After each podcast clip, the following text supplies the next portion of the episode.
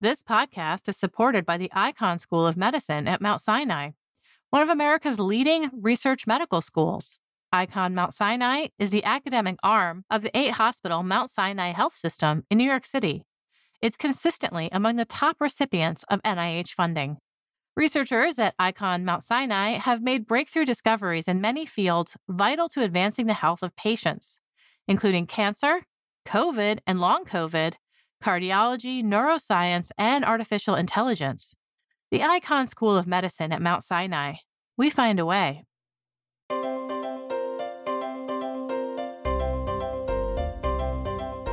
This is the Science Podcast for December 1st, 2023. I'm Sarah Crespi.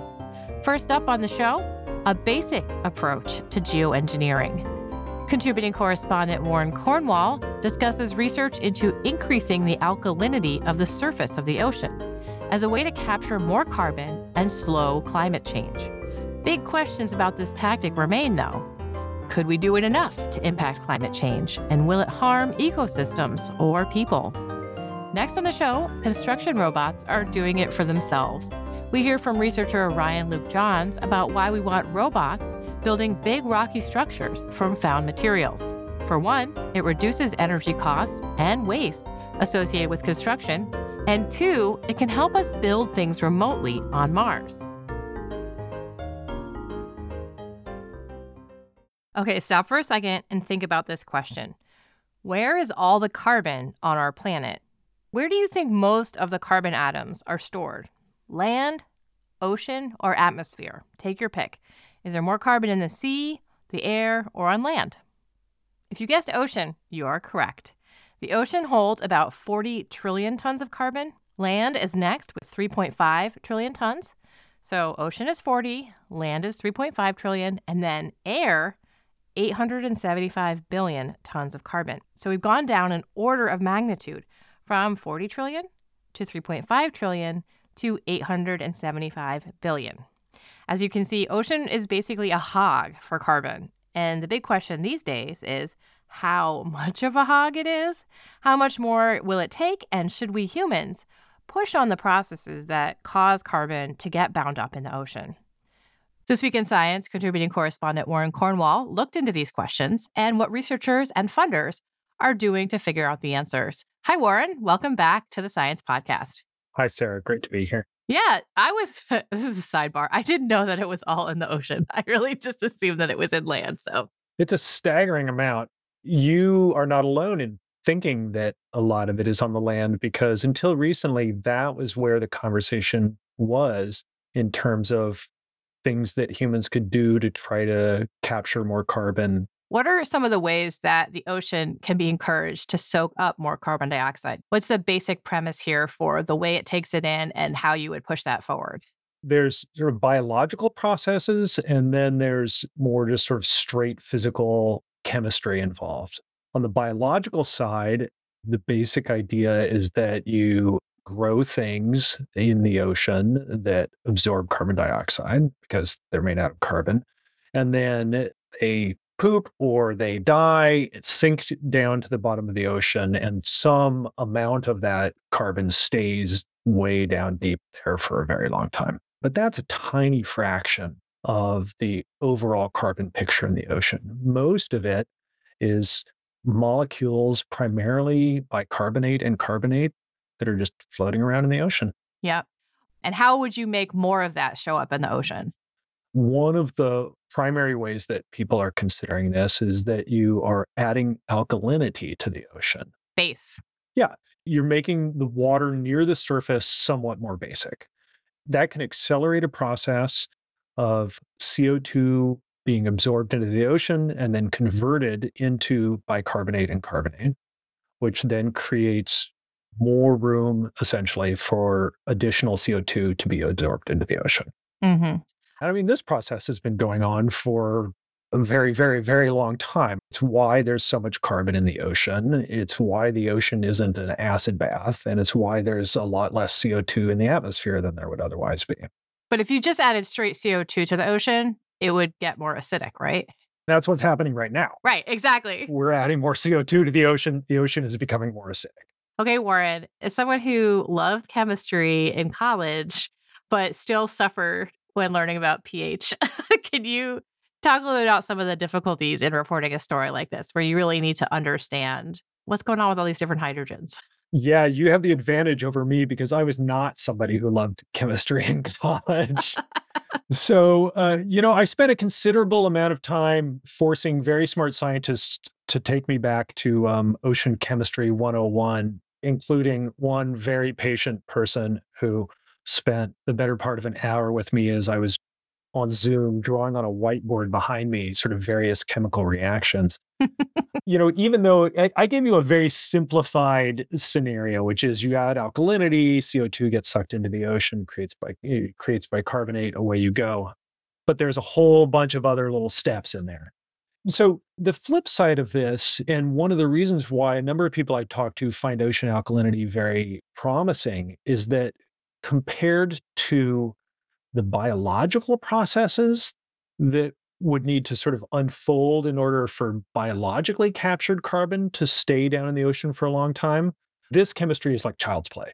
The biology adds a whole other set of variables that I would not have been able to sketch out on a whiteboard are we helping the ocean by trying to make it more basic at the surface level to encourage the absorption of CO2?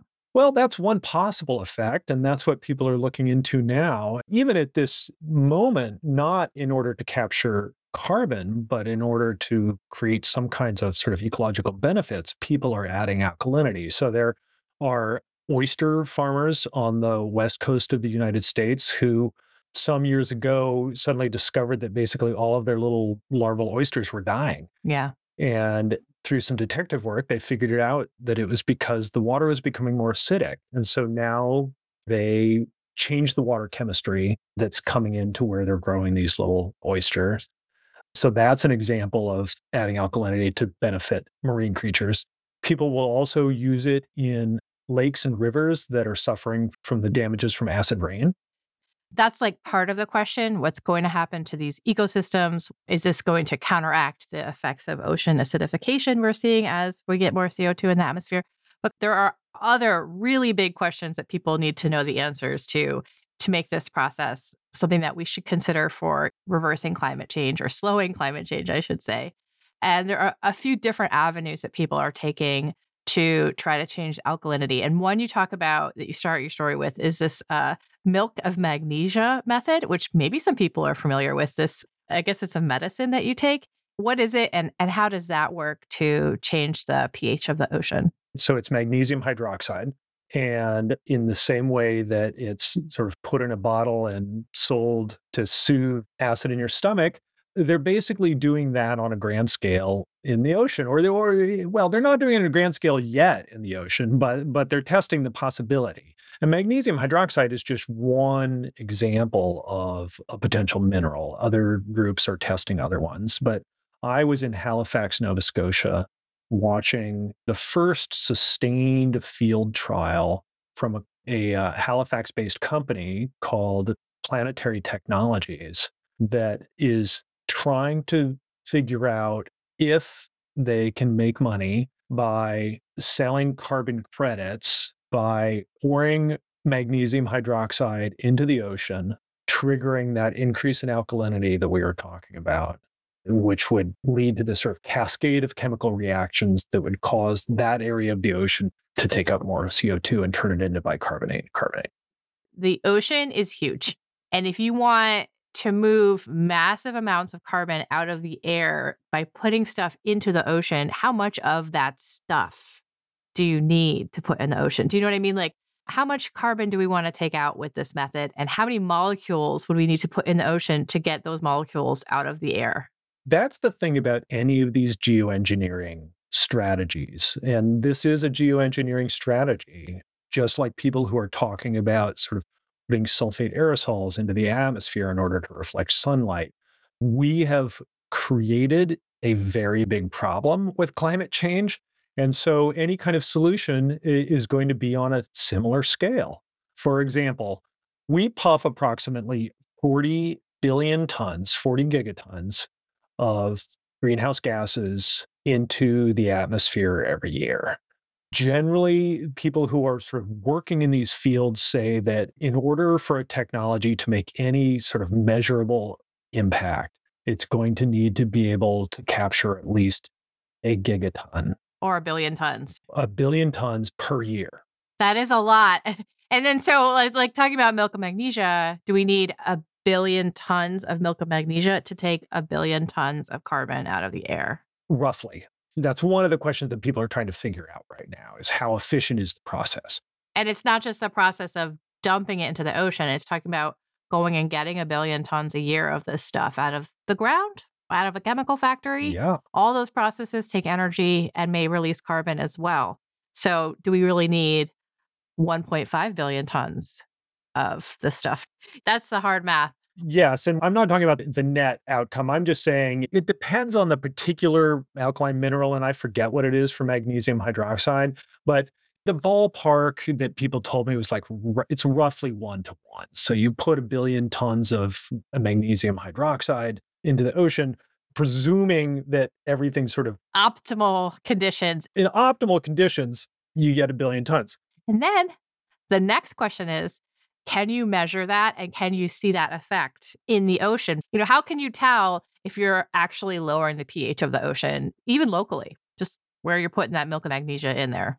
That's why I was in Halifax. Yeah. And that's why there were a bunch of scientists on a little fishing boat bobbing around in a cove there in Halifax Harbor, tossing a bunch of different sensors overboard in order to try to see if they could get a complete enough picture of what was going on with the ocean chemistry as all of this magnesium hydroxide was being poured in, that they could really wrap their arms around okay, how much carbon can we really say is being captured? There's a natural variability in the pH of ocean water, and it, it can change day to day or from part of the ocean to other part of the ocean. It can change. Depending on where you are in the ocean, it can be very dynamic. And so, one of the challenges that these scientists are up against is even detecting the effect of adding sort of artificial alkalinity to a naturally dynamic system. Mm-hmm. How are you going to see that signal over the over this noisy background? Yeah, yeah. And then there's this other interesting puzzle. There aren't really even very many very good alkalinity detectors out there. so there's pH detectors, but pH is a little different from measuring alkalinity. They don't just have a, you know, pocket-sized alkalinity detector that they can toss overboard. Even having sensors that can accurately detect this is a challenge. Not to mention the potential side effects. Right. Yeah. You know, ecological effects. And not just ecological effects, but you know, let's say that you're mining massive amounts of these minerals in order to put them in the ocean. What are the environmental effects of all those mines? The idea of putting minerals into the ocean to change how it interacts with carbon, it does remind me of the iron fertilization experiments that people did, you know, to try to encourage algal blooms by adding iron and feeding them and getting them to capture more carbon. This was about a decade ago, and it really freaked people out. Well, you know, let's back up for a minute about the iron fertilization story. There were a number of scientists who were doing basic research, which was quite interesting. They were trying to understand the sort of intersection between ocean chemistry and ocean biology. What kinds of nutrients are limiting the growth of phytoplankton, things like that then there was interest in the possibility that this might be a tool for capturing more carbon in the ocean. There were more than a dozen different experiments of some magnitude where research vessels went out and did this kind of thing. And then about 11 years ago, there was a US entrepreneur who put together a venture with a ship off the west coast of Canada that dumped a bunch of iron into the ocean, ostensibly in order to create a plankton bloom that would benefit salmon in the area. There was also talk about carbon capture. This really set off this firestorm around the world where people were very concerned that you were going to have renegade entrepreneurs going out into the ocean and tossing stuff overboard in order to make money without answers to a lot of important scientific questions first. Yeah. Fast forward to today, where there is a big rush of interest in pouring a bunch of minerals into the ocean in order to capture carbon and a bunch of startup companies who are interested in it. And you have people who are looking back at that iron fertilization story and they're a little nervous. Yeah, for sure. And so they talk a lot about trying to proceed very, you know, step by step with a lot of scientists on board. And so I think they're as concerned as anybody because the fallout of that iron fertilization scandal was that it just stopped that research dead in its tracks. Right. There has not been another experiment, experimental sort of dumping of iron since then. What is driving this rush towards, you know, figuring out how this works, whether or not it would work? Even beyond alkalinity, there is a broader ocean carbon gold rush happening right now. Part of it was triggered. The National Academies came out with a report a couple of years ago calling for a big boost in funding and research and pointing to the potential for the ocean to soak up a lot.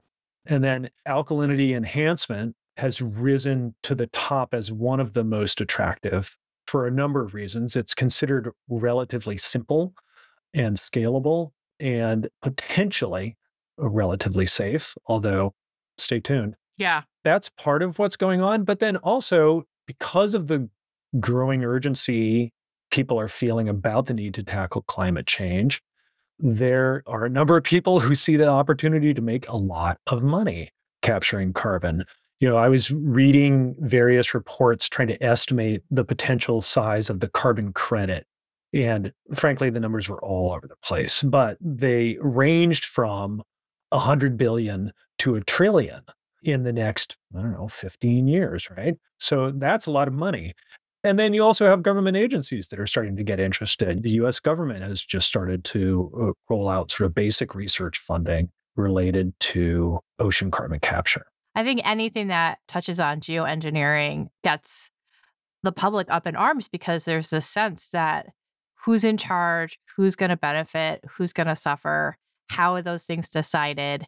You know, especially when you talk about putting aerosols in the air in order to diminish sunlight that's kind of a global thing and climate change is a global thing and how do we get it together and make sure that people aren't harmed and the world isn't harmed in the long term?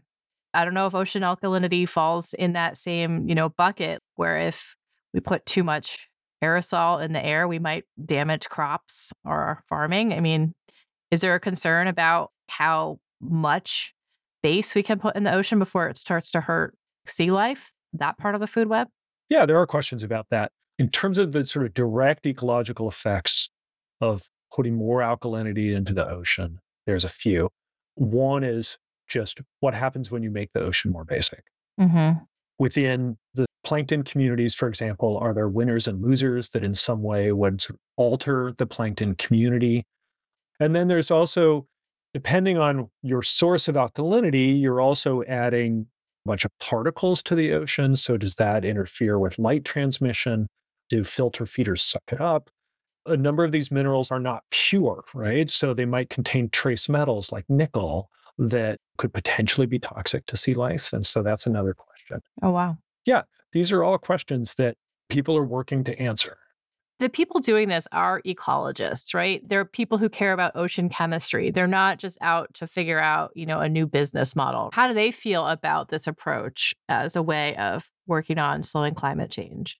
One of the interesting things that stood out to me was a number of people at the university, Dalhousie University in Halifax, which is sort of a premier marine science university in Canada, who have dedicated most of their careers to sort of basic research. Basically, said, if you had asked me even five years ago if I would be doing this, I would have laughed. But I think there's a couple of things that are making these scientists pay more attention and commit a significant amount of energy to this. One, uh, not to be underestimated, is funding. There's a bunch of money that's becoming available for this. But that is coupled with a growing sense of urgency about climate change and a growing recognition that just reducing climate emissions is not going to be enough. That we are actually going to need to figure out how to take some of the CO2 that we have put into the atmosphere or that we're going to continue putting into it, even in a low emissions scenario, and get it out. All right. Thank you so much, Warren. Oh, thanks, Sarah. It's always nice to talk. Yeah, Warren Cornwall is a contributing correspondent based in Washington state. You can read the story we discussed at science.org slash podcast.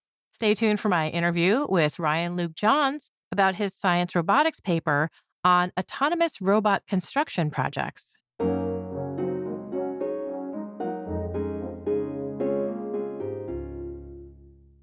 With Kizik hands free shoes, motion sounds something like this.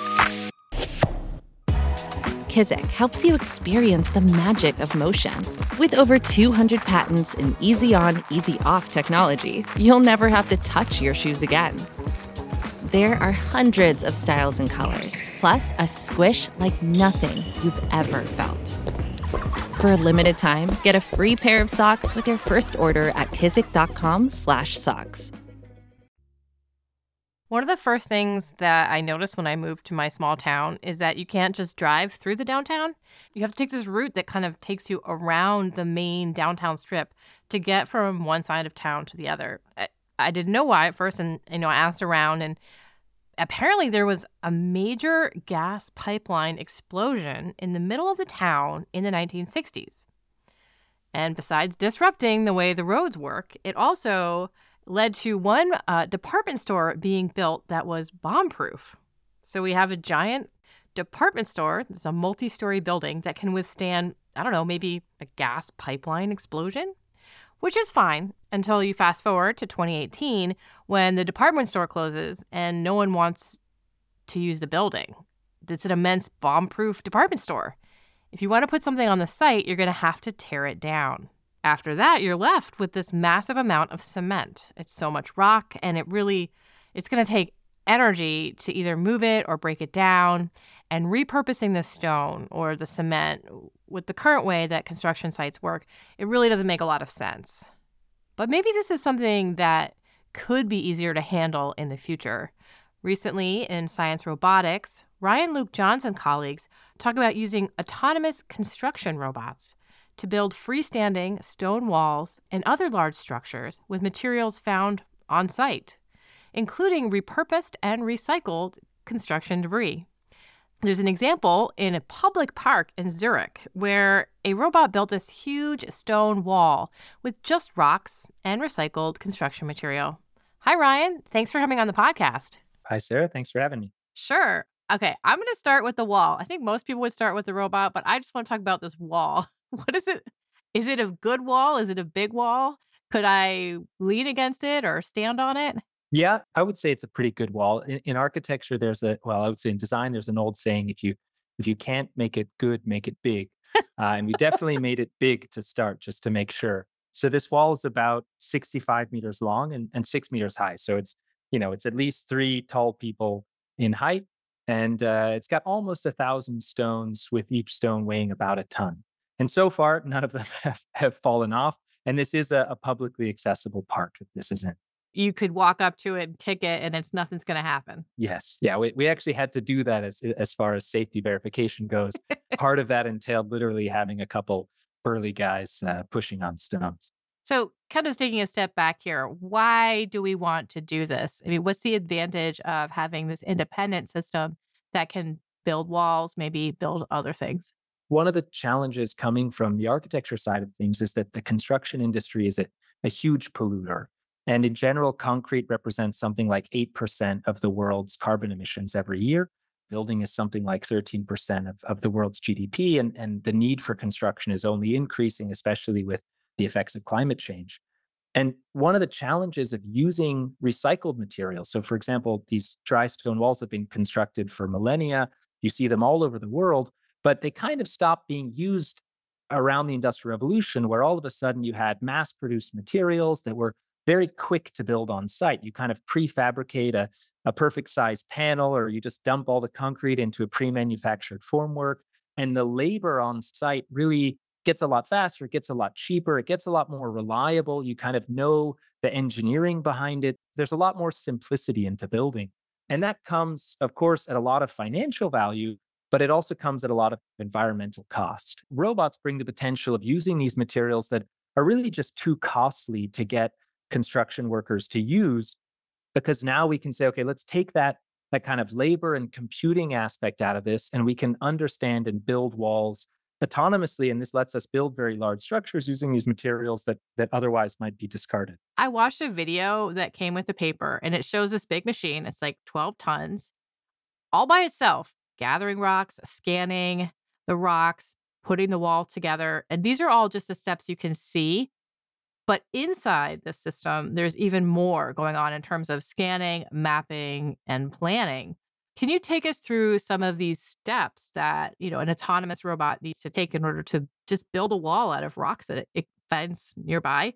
Here, the idea is that we're building structures using totally irregular materials as opposed to, say, a brick where you know exactly the shape that it's going to be. And, and even still, I think it can be a challenge for for robots to understand the tolerances that that a brick mason has to deal with. But in this case, we have stones that are very irregular. We use a combination of camera and LiDAR to figure out where these stones are in the world. You can imagine seeing just kind of the top half of a stone that's resting on the ground. Once we see that, we come up with a way of grabbing that stone. We pick the stone up and we kind of spin it around while holding it in the hand, just like you would kind of rolling around to observe all the sides of an object. And while doing that, we collect a, a point cloud of the stone that we use to generate a mesh. And then we put that object back down on the ground and we store it in a kind of digital inventory. And we do that for a handful of stones, just like a, a mason might collect a, a, pile of materials they're building with. And then we use that to plan essentially each stone at a time where that material should go in the wall. And once we deplete that inventory, we repeat that process again. There's basically this getting to know your materials step. But what about once you've ingested the rocks, you know, once you've scanned the rocks, how does the robot decide which one goes where in the wall? there's a lot of ways that we could approach this problem. We chose a bit of a hybrid approach where, you know, instead of pre optimizing the whole structure, like looking at all the stones and trying to figure out where they might fit together in, in the kind of perfect wall, we really look at the state of the wall at any given moment. And much like a human mason would do, we, we look at the rocks that we have and we try to find which ones fit. And the way that a person usually does that is you kind of look at stones and you see maybe there's some visual feature like you know this one's a bit round and there's kind of a round hole here we do the same thing using geometric properties which we pre-compute on the stone so we find things like what are the faces how many faces does this stone have what are the edges what are the midpoints and kind of orientations of these faces and edges and then also what are these kind of geometric descriptors that describe how round or how how square a given area of the stone is and then we search along the edge of that wall and we find very quickly correspondences, similar geometric features there. And then we we kind of stick the stones there and we use a process of refinement and physics-based simulation to then get the stones to pull into a nice alignment with the wall that we want to build. And then the ones that are most stable and, and kind of highest ranked in the end get placed by the robot. So what if the robot goes to place a stone and despite all this physics modeling and scanning and it falls down or it doesn't fit as expected? What does the robot do? That's something where we realized really early on was a benefit of this approach of not pre solving the entire structure. So if we look at solving a wall with a thousand stones and you come up with the perfect plan for it, and then halfway through, some bandit comes in and steals one of your stones, it gets very confusing. And we actually had this during construction where a stone would get moved by some other construction worker on the site, or even a rock would break in half, falling onto another stone. We really try to set up the process where, as we're building, we're always updating the shape of the wall. So we're using the LiDAR to measure all the stones that we've placed. And if they settle a little bit or they fall off the wall, we update their positions using that LiDAR map to understand where they are. And then we can re grab them and then replan a position for that stone that goes elsewhere in the structure. How does the robot decide that it's a safe wall or does that not the robot's job? Is that your job as like the person in charge of it? Because it was a publicly accessible site, we had to kind of have both human engineers looking at the final wall and saying, yes, I checked this off as sound, but we also use this as an opportunity to test a new process for understanding the stability of large scale walls. So, here using a, a, force torque sensor on the end of the robot and kind of pushing the stones with a threshold force that says, if they don't move with a certain threshold force, then they're unlikely to slip under these loads. Uh, and that kind of helped us classify the stability of certain stones within the wall. Right. So you had the robot kick the wall just like we would do. Pretty much. Yeah. And then the robot's definitely a lot stronger than a person. You know, this machine can lift almost 3,000 kilos.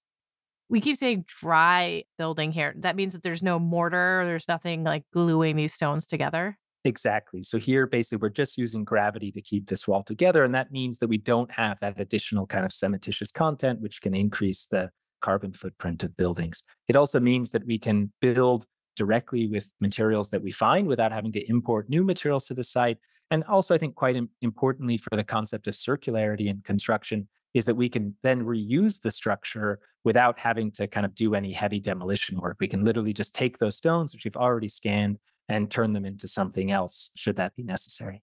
One of the things you also built is a retaining wall. So this isn't just freestanding walls, but you can also do this say along the edge of a highway or when you're you're landscaping something large, you can have a robot do that for you. Yeah, exactly. So there's there's quite a few different structures that you can use on Earth, retaining walls, freestanding walls. You know, these things can support roofs for things like parking structures or wow. highway barriers.